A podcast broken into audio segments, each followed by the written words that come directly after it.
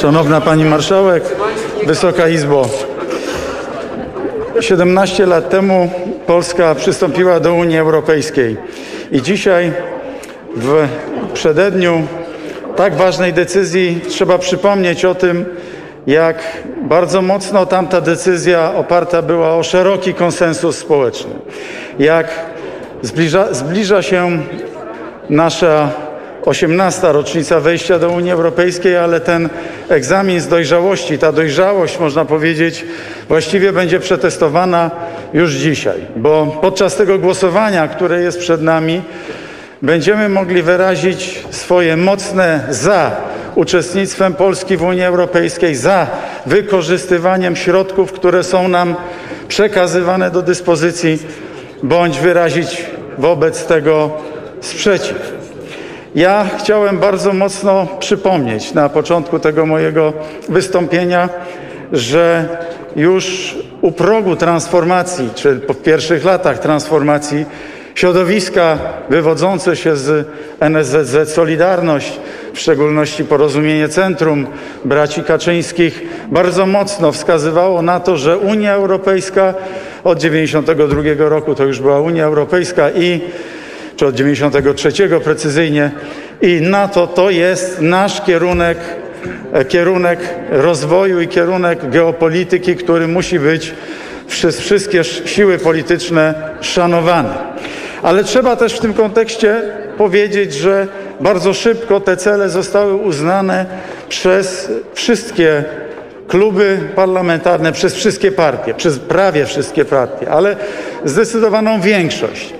I to były cele, które nas przez wiele, wiele lat, dziesięcioleci można powiedzieć, łączyły. Dziś zatem powiedzmy raz jeszcze głośne tak dla rozwoju Polski, głośne tak dla rozkwitu Polski, dzięki również dzięki środkom unijnym. To duża szansa na szybkie wyjście z pandemii, szybkie wyjście z COVID-19. I dlatego pozwólcie, Szanowni Państwo, że na początek kilka zdań o całym procesie, bo takie też głosy tutaj się pojawiały. A więc zacznę od tego, że dzisiejsza ustawa, którą tutaj przedkładamy i która ma zatwierdzić, ma na celu zatwierdzenie możliwości korzystania ze środków unijnych, była negocjowana parę lat, a ostatnie kilkanaście miesięcy to bardzo burzliwy proces. I warto sobie zdać sprawę z tego i zadać takie pytanie: kto był najbardziej przeciwny tym środkom dla Unii, Unii Europejskiej, dla Polski? Otóż najbardziej przeciwni byli zachodni politycy i zachodni ekonomiści, którzy nie chcieli przekazywać netto środków do, dla Polski i dla krajów Europy Środkowej. Można powiedzieć to zrozumiałe, ponieważ rzeczywiście z ich perspektywy jest to transfer, jest to transfer netto na rzecz krajów Europy Środkowej. Dlatego my z całą mocą i ze wsparciem krajów Grupy Wyszehradzkiej i innych państw Europy Środkowej kładliśmy nacisk na to, że te środki są niezbędne dla krajów mniej rozwiniętych na wyjście, szybkie wyjście z COVID-19 i na, na to, żeby z powrotem ta część Europy stała się lokomotywą rozwoju Unii Europejskiej, rozwoju gospodarczego. Potem, po tych długich negocjacjach, po zatwierdzeniu na Radzie Europejskiej, nastąpił proces konsultacji. O te konsultacje Państwo tutaj dopytywaliście. Podczas negocjacji, konsultacji, podczas dyskusji na wielu forach, w tym na przykład mm, Komisja Wspólna Rządu i Samorządu Terytorialnego, w tym i to dwukrotne spotkania Komisji Wspólnej, w tym spotkania, w których uczestniczyłem osobiście, jak również i w Komisji Wspólnej Rządu i Samorządu, ale także Rada Dialogu Społecznego, spotkania z przedsiębiorcami, liczne spotkania z przedsiębiorcami, w tym z przedsiębiorcami rolnymi. To wszystko były wielodniowe dyskusje dotyczące poszczególnych zapisów Krajowego Programu Odbudowy.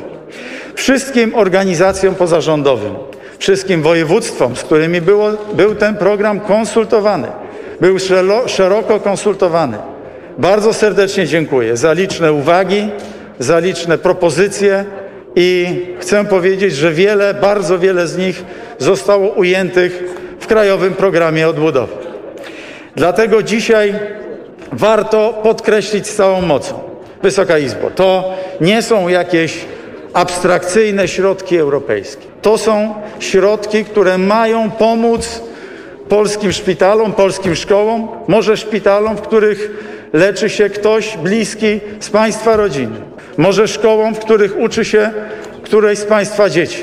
Mają pomóc Polakom w otrzymaniu szansy na lepszą infrastrukturę drogową, kolejową, internetową, energetyczną. To są środki, które będą odgrywały ogromną rolę w awansie cywilizacyjnym Polski. I dlatego bardzo gorąco apeluję do wszystkich sił politycznych. Odłóżmy swary, kłótnie, odłóżmy tą logikę oko za oko, ząb za ząb. Dzisiaj apeluję do wszystkich klubów politycznych. Przystąpmy do tego głosowania z poczuciem pełnej odpowiedzialności za los Polski, ponieważ ta ustawa, za którą stoją te środki unijne, jest rzeczywiście ustawą o, o, polskiej racji stanu. Bo my dzisiaj, Szanowni Państwo, Wysoka Izbo, nie głosujemy tylko Krajowego Programu Odbudowy, tak jak tutaj wielu z Państwa się koncentrowało wyłącznie na tym. Dziś ta ustawa o środkach własnych. To ustawa o przyjęciu bądź nie środków unijnych na polski rozwój. Na polski rozwój na najbliższą dekadę i ta decyzja jest jedną z najważniejszych decyzji na najbliższe 10-20 lat.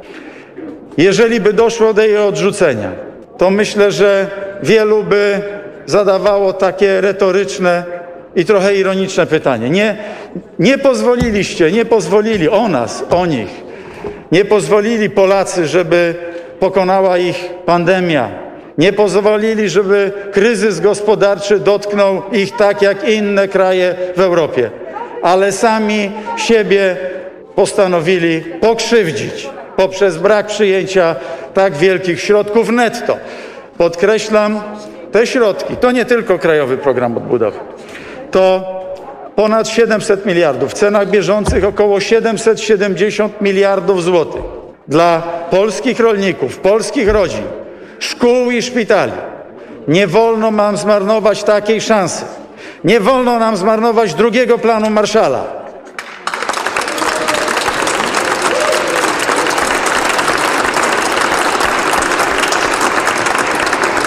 Nie wolno też, Szanowni Państwo, igrać z taką szansą, bo rzeczywiście ona jest bezprecedensowa w tym procesie negocjacji. Ucieszylibyśmy przez brak przyjęcia tej ustawy przede wszystkim tych, jak nazywaliśmy ich, skąpców, którzy nie chcieli przekazywać tych środków dla krajów Europy Środkowej, bo o to się toczy tak naprawdę gra. O to, żebyśmy sami się zakiwali, pokłócili pomiędzy sobą i żeby do przyjęcia tych środków nie doszło. Dlatego chcę z całą mocą podkreślić: dzisiaj przezwyciężmy te nasze podziały.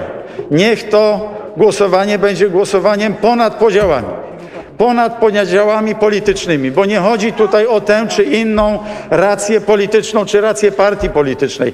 Chodzi o polską rację stanu. Zagłosujmy za polską racją stanu.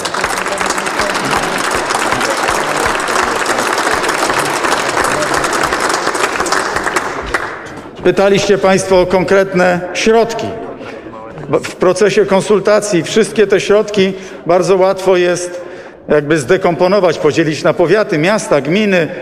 Można zadać takie pytanie, czy właśnie na przykład mieszkańcy Wielkopolski nie potrzebują 70 miliardów złotych w najbliższych kilku latach na rozwój dróg, infrastruktury i wiele innych celów? Oczywiście potrzebują. Czy mieszkańcy Gdańska nie zasługują na ponad 9 miliardów złotych w tych kolejnych kilku latach z tych wynegocjowanych przez nas programów?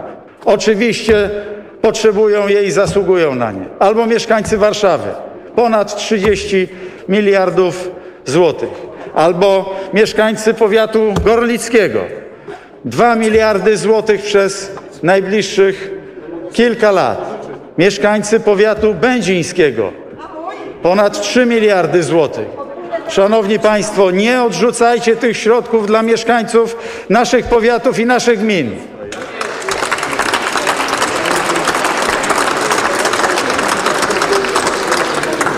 To wielkie dzieło nie może być przedmiotem hazardu, nie może być przedmiotem różnych sztuczek, kuglowania czy partykularyzmów politycznych, bo in, będzie to przypominać ro, rosyjską ruletkę. Z tym, że pistolet wymierzony jest wtedy w Polaków, polskich przedsiębiorców. Nie można igrać w ten sposób z wielką szansą rozwojową, przed którą stoimy.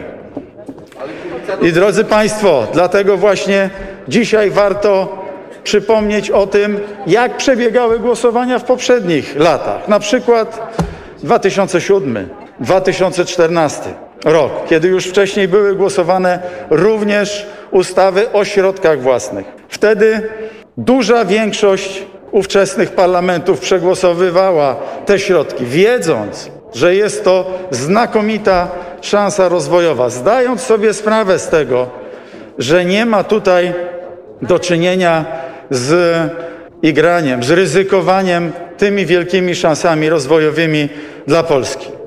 Chcę się jeszcze pokrótce też zatrzymać i rozprawić z takimi nieprawdziwymi argumentami. One lekko tutaj też um, przebijały się państwa przez Państwa wypowiedzi, a mianowicie oddanie pewnych kompetencji. Szanowni Państwo, dotychczasowy budżet Unii Europejskiej to około 1% PKB.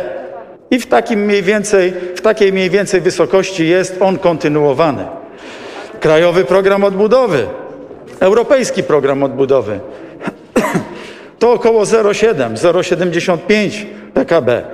Publiczne wydatki większości państw w sektorach finansów publicznych to 40 do 45% PKB. A więc mówimy o rzędzie wielkości daleko mniejszym ponad rząd wielkości mniej niż to, co wcześniej było uważane za środki unijne. Ale powiedzmy sobie też dodatkowo, jak one mają być spłacone, bo tutaj też niektórzy starają się siać ferment i wprowadzać błąd. Otóż nie ma tu, Szanowni Państwo, żadnego uwspólnotowienia długu.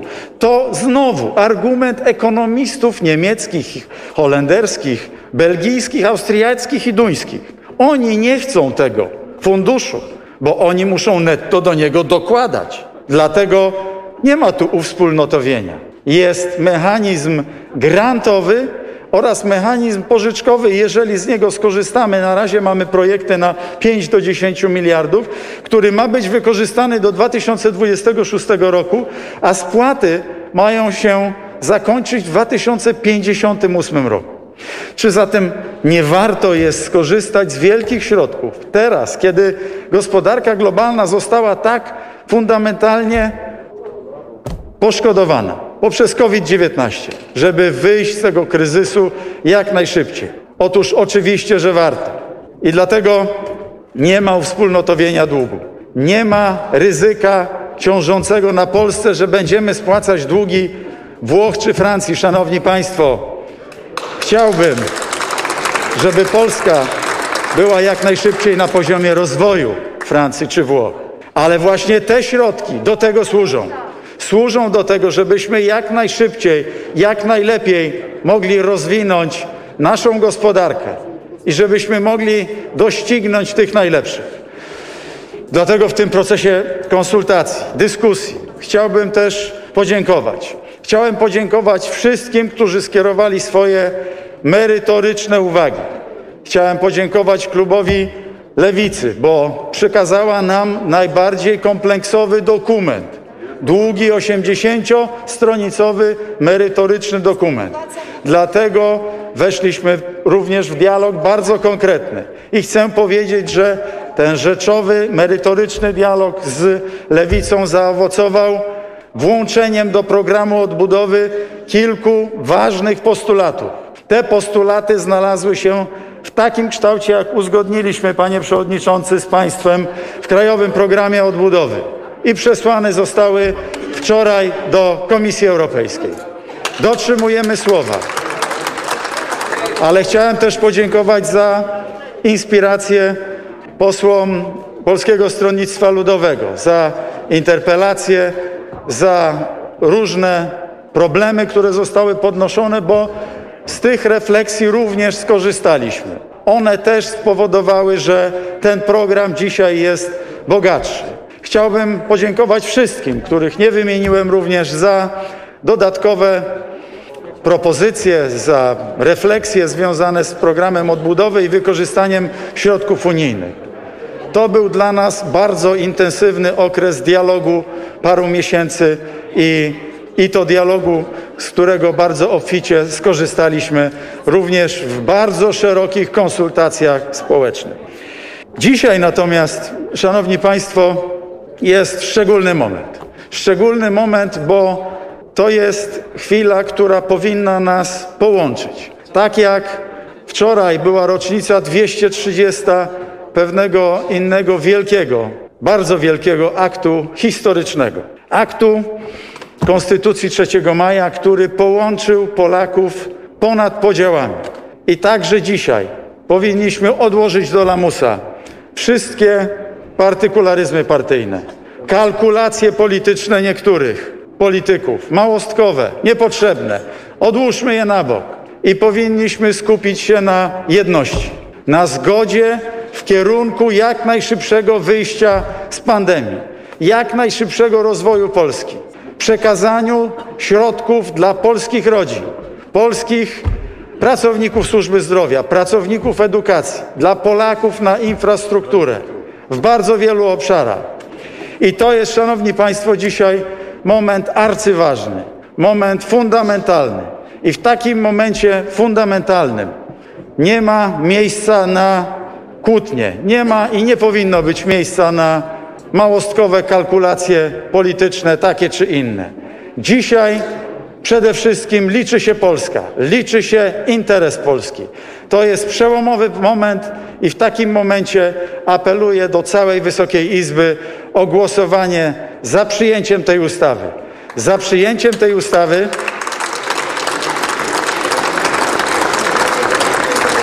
która tworzy dla nas znakomite, bardzo dobre perspektywy wyjścia z kryzysu.